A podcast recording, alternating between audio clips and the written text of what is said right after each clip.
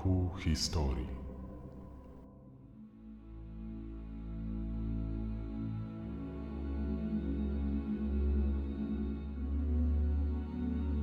Byli młodzi i szaleńczo w sobie zakochani. On prawosławny chrześcijanin, ona muzułmanka. Ich związek z góry skazany był na porażkę. Jednak oni nie chcieli się poddać. Serb Bożko Brkicz i bośniaczka Admira Ismicz mieli tylko jedno marzenie być razem, ponad wszelkimi podziałami etnicznymi. W opanowanej wojną domową Jugosławii nie było to jednak możliwe. Ich jedyną szansą na wspólne szczęście była ucieczka.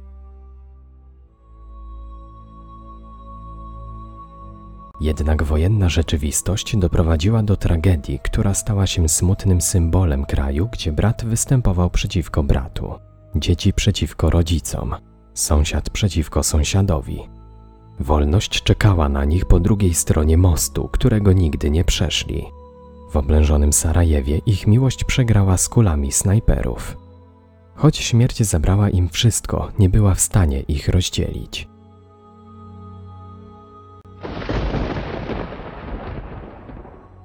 Romeo i Julia z Sarajewa.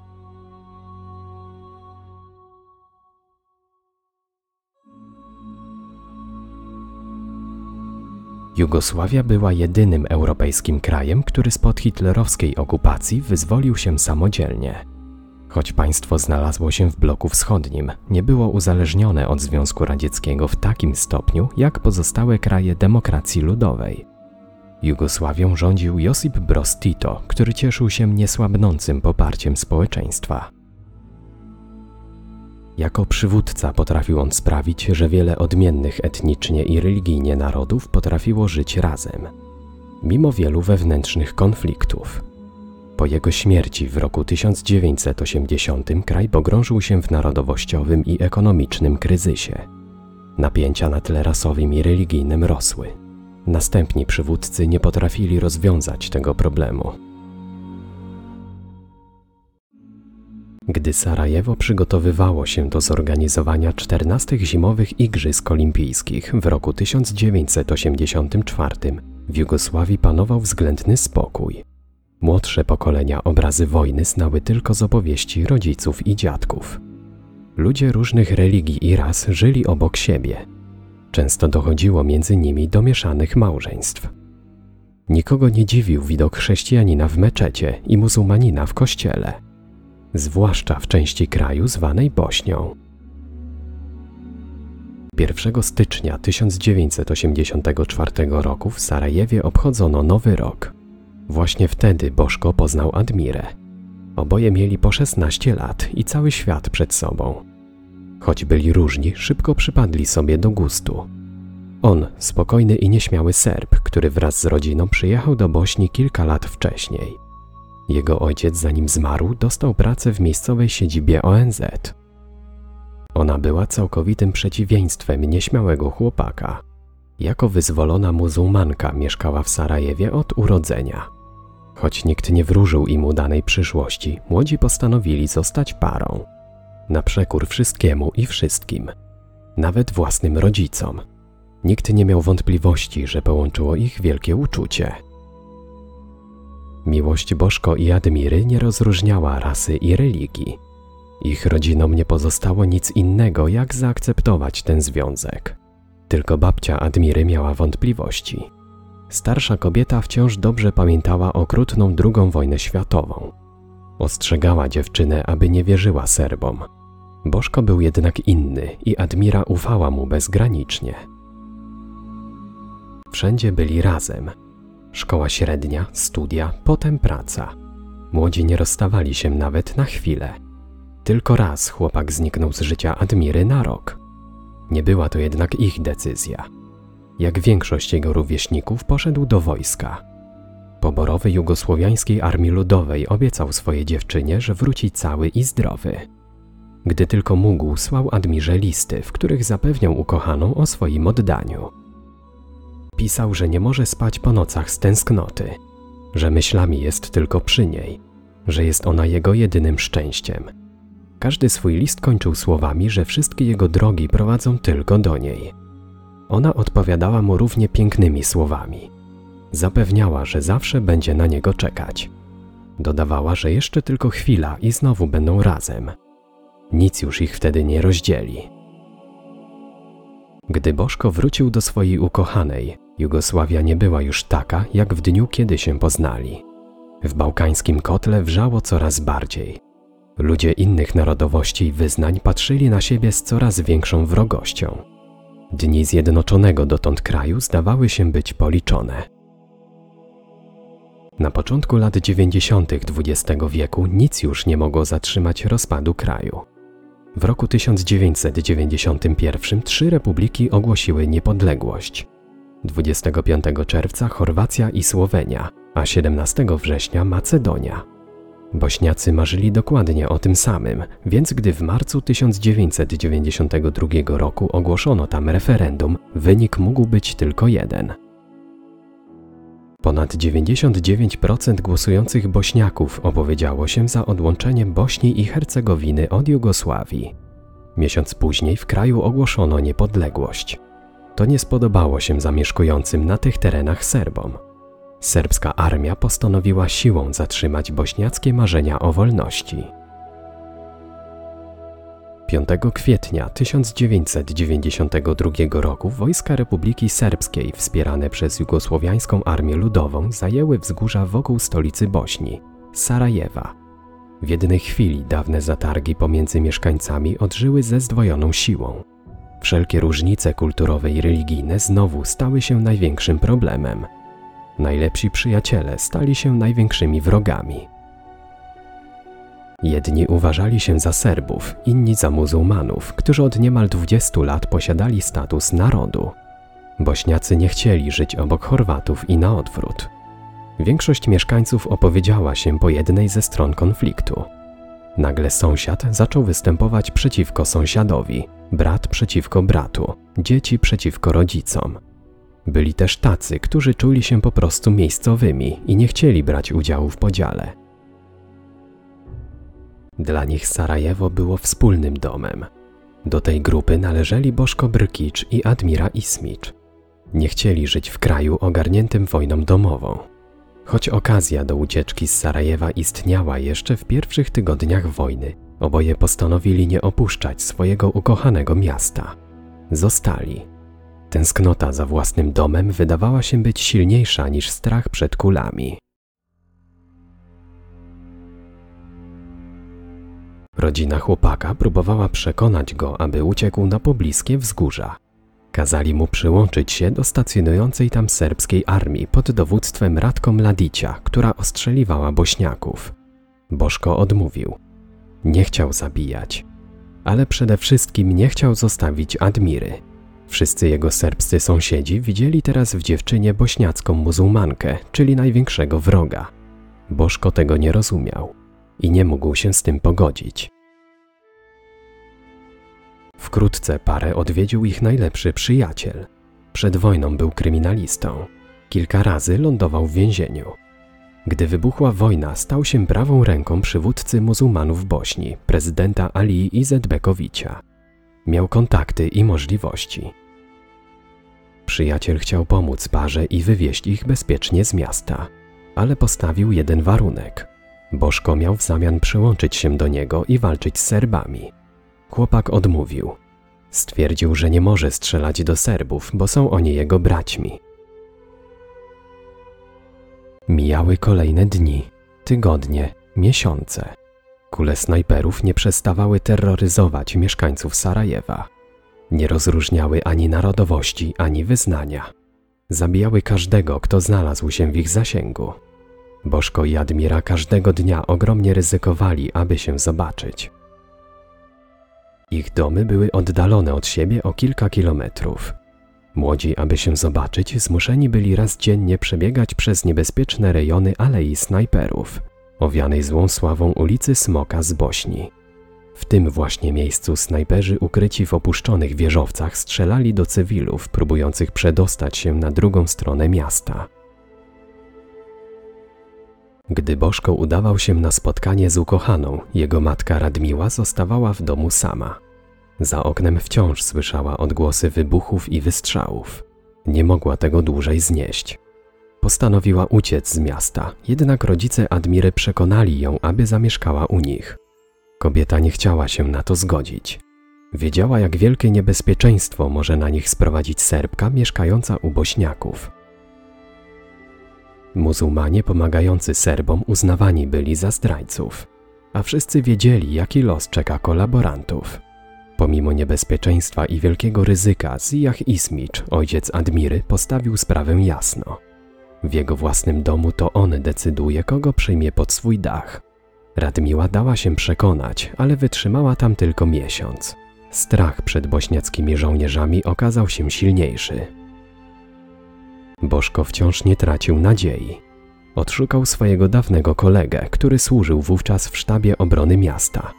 Udało mu się załatwić transport dla swojej matki i wkrótce kobieta bezpiecznie opuściła Sarajewo. Była bezpieczna, ale każdego dnia drżała o los swojego syna. Słyszała, jak kolejne bomby spadają w okolicach ich domu. W tym czasie Bożko i Admira postanowili zamieszkać razem. Nie chcieli już ryzykować. Coraz głośniej mówiło się, że wkrótce Sarajewo zostanie trwale podzielone. Wybrali mieszkanie nad rzeką Miljacką, niedaleko Alei Snajperów. Po miesiącach ostrzeliwania miasta tylko tam znajdowały się bloki nadające się jeszcze do zamieszkania. Może nie byli tam bezpieczniejsi. Raz w ich okna strzelali Bośniacy, raz Serbowie, ale przynajmniej byli razem. A tylko to się dla nich liczyło. Mimo trwającej wojny młodzi starali się żyć normalnie. Gdy tylko mogli, wychodzili na spacery, dokarmiali bezpańskie psy, pomagali sąsiadom. Śmierć czekała jednak za każdym rogiem. Raz Admira cudem jej uniknęła, kiedy na targu w centrum miasta, na tłum kupujących, spadł pocisk moździerzowy. Kilkadziesiąt osób zginęło, tyle samo było rannych. Bożko także ocierał się o śmierć. Podczas jednej z wizyt w mieszkaniu opuszczonym przez niego i jego matkę w ścianę bloku uderzył pocisk serbskiego działa. Pół bloku runęło.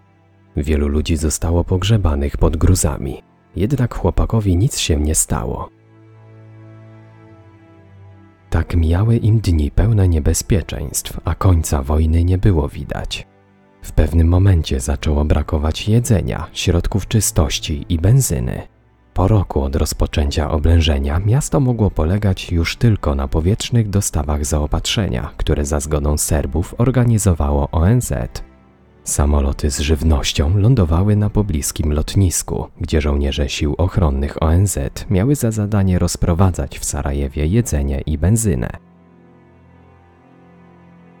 Żołnierze w niebieskich hełmach od dawna bezczynnie przyglądali się masakrom ludności cywilnej.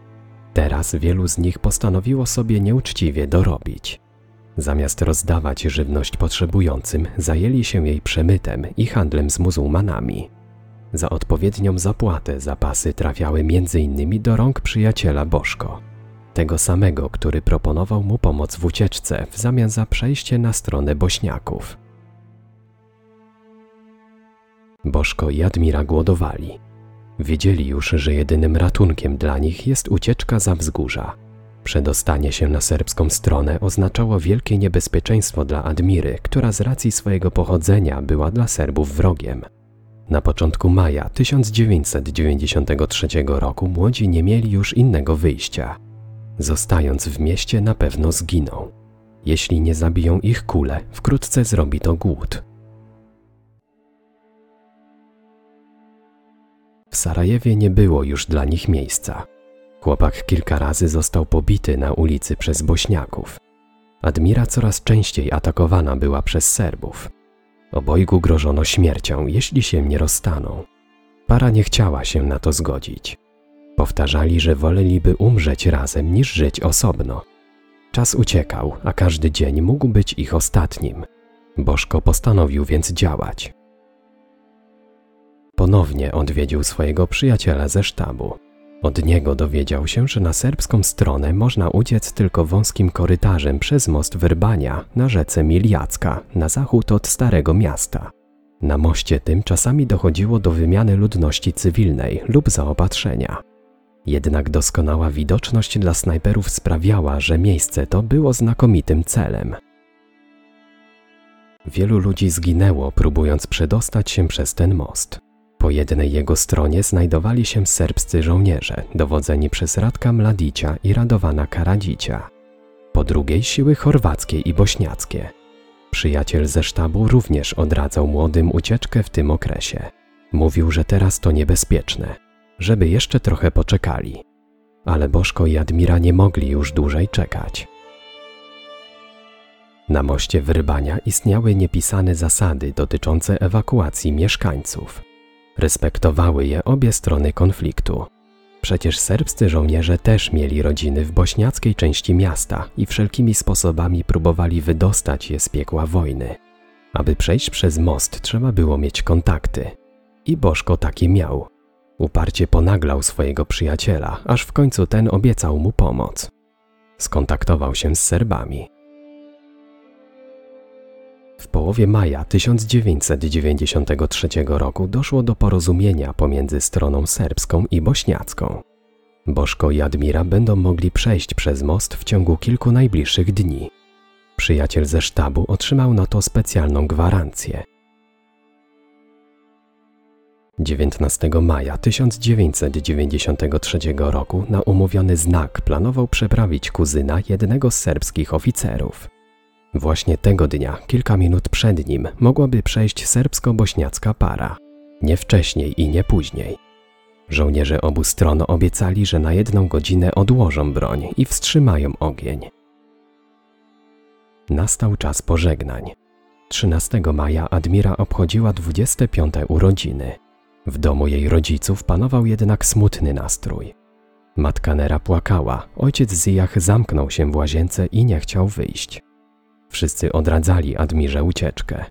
Wiedzieli, że po serbskiej stronie dziewczyna nie będzie bezpieczna, a wojna w Sarajewie przecież kiedyś musi się skończyć. Może za rok, a może już za miesiąc. Radzili, żeby przeczekać. Admira była jednak zdecydowana. Tłumaczyła rodzicom, że nie może zostawić ukochanego, bo jest on dla niej całym światem. Jeśli zostanie w Sarajewie bez niego, to tak jakby już umarła.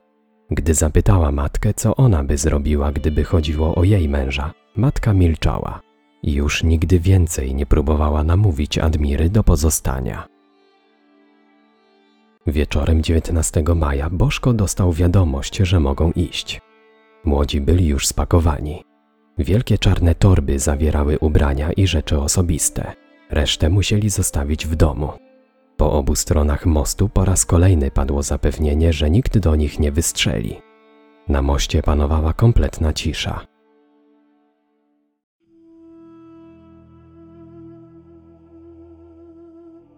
Admira uśmiechnęła się do serbskich żołnierzy i pomachała im.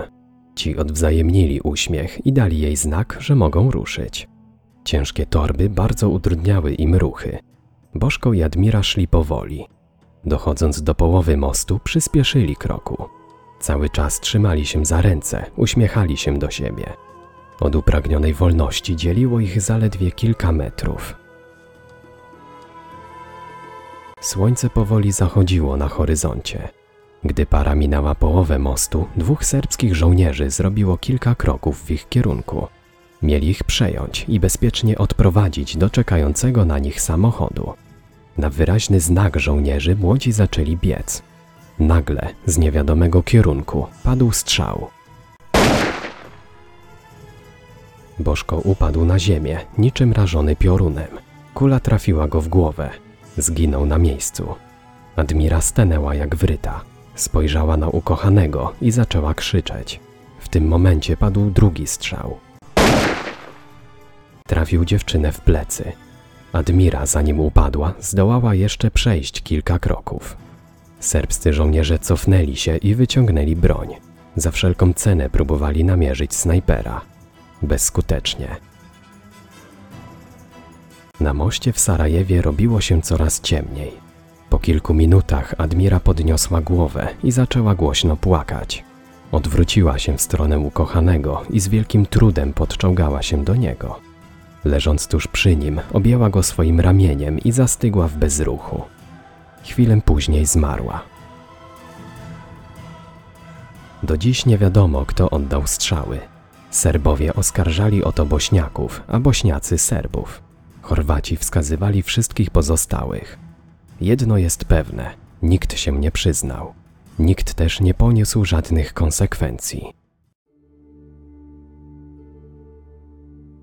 Admira Ismicz i Boszko Brkicz zginęli w wieku 25 lat. Następnego ranka zniknęły ich torby z rzeczami osobistymi. Ktoś je po prostu ukradł. Pozostawione na moście dwa martwe ciała leżały w objęciach przez cztery kolejne dni. Nikt nie miał odwagi ich zabrać. Żadna ze stron nie chciała ryzykować. Serbowie, Bośniacy, Chorwaci. Wszyscy bali się snajperów. Wreszcie podjęto decyzję. Serbowie wysłali czterech muzułmańskich jeńców, którzy w nocy ściągnęli z mostu zwłoki zakochanych. Kilka dni później zrozpaczona rodzina Admiry zorganizowała pogrzeb pary, na który przybyła matka chłopaka, ryzykując tym samym własnym życiem. Trumny Bożko Brkicza i Admiry Ismicz spoczęły w jednym grobie na wyraźne polecenie rodziny, która postanowiła nie rozdzielać zakochanych. Mieli wiele problemów, aby tego dokonać. Władze cmentarza w Lukawicy, we wschodniej części Sarajewa, nie chciały się zgodzić, aby obok siebie spoczęli chrześcijanin i muzułmanka. Mszę pogrzebową odprawił serbski pop, będący jednocześnie kapelanem serbskiej armii. Modlił się z przejęciem, ale tylko i wyłącznie za Bożko. O Admirze nie wspomniał nawet jednym słowem. Dla niego zastrzelona na moście dziewczyna była boszniaczką, czyli muzułmanką z narodowości, niewierną, a do tego wrogiem armii, w której służył. Trzy lata później, w roku 1996, rodzina zdecydowała się na dokonanie ekshumacji ciał pary, aby pochować ich na nowym cmentarzu Law w Sarajewie. Zamówiono specjalny portret zakochanych, który do dzisiaj znajduje się na ich wspólnym grobie. Żyli razem, umarli razem i pozostali razem. Już na zawsze.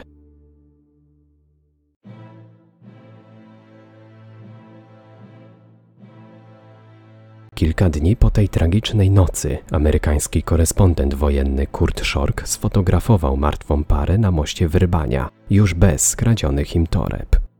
Zdjęcie dwóch przytulonych do siebie ciał zostało opublikowane w wielu dziennikach. Fotografia ta wstrząsnęła całym światem. Stała się również smutnym i tragicznym symbolem kraju ogarniętego bratobójczą wojną. Kraju, w którym wczorajszy przyjaciel nagle stawał się jutrzejszym wrogiem. Szork widział w tym zdjęciu jeszcze jeden symbol, niezwiązany z wojną.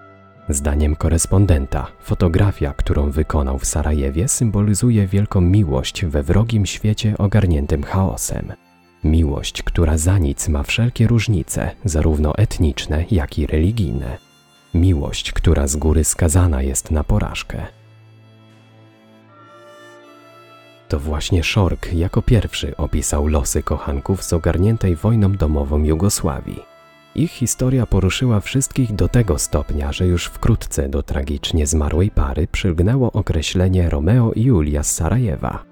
Pod takim właśnie tytułem w roku 1994 powstał o nich film dokumentalny dla stacji BBC. Ich rodziny długo walczyły z władzami Sarajewa o to, aby zmienić nazwę mostu, na którym para została zastrzelona. Proponowali nazwę Most Romea i Julii. Odrzucono ten pomysł, nie podając przy tym żadnego uzasadnienia tej decyzji. Zamiast tego zmieniono nazwę na Most Słady i Olgi. W ten sposób upamiętniono dwie inne osoby. Sładę Dilberowicz, studentkę medycyny z Dubrownika i Olgę Sucić, urzędniczkę bośniackiego parlamentu, które również zostały zastrzelone na tym moście. Bośniaccy mieszkańcy miasta uznali te dwie kobiety za pierwsze ofiary oblężenia Sarajewa oraz wojny w Bośni. Rodzice Admiry Ismicz oraz matka Bożko Brkicza przyjaźnią się do dzisiaj. Mieszkają blisko siebie i codziennie się odwiedzają. Rozmawiają o swoich dzieciach, o ich miłości i tragedii, która ich spotkała. Oglądają też wspólne zdjęcia i płaczą serbska chrześcijanka i bośniaccy muzułmanie. mimo że zupełnie inni, jakże przecież podobni, połączeni śmiercią swoich ukochanych dzieci.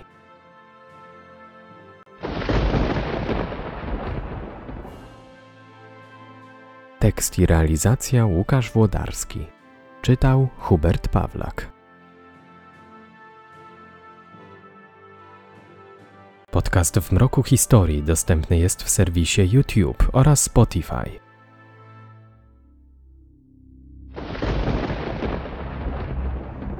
W mroku historii.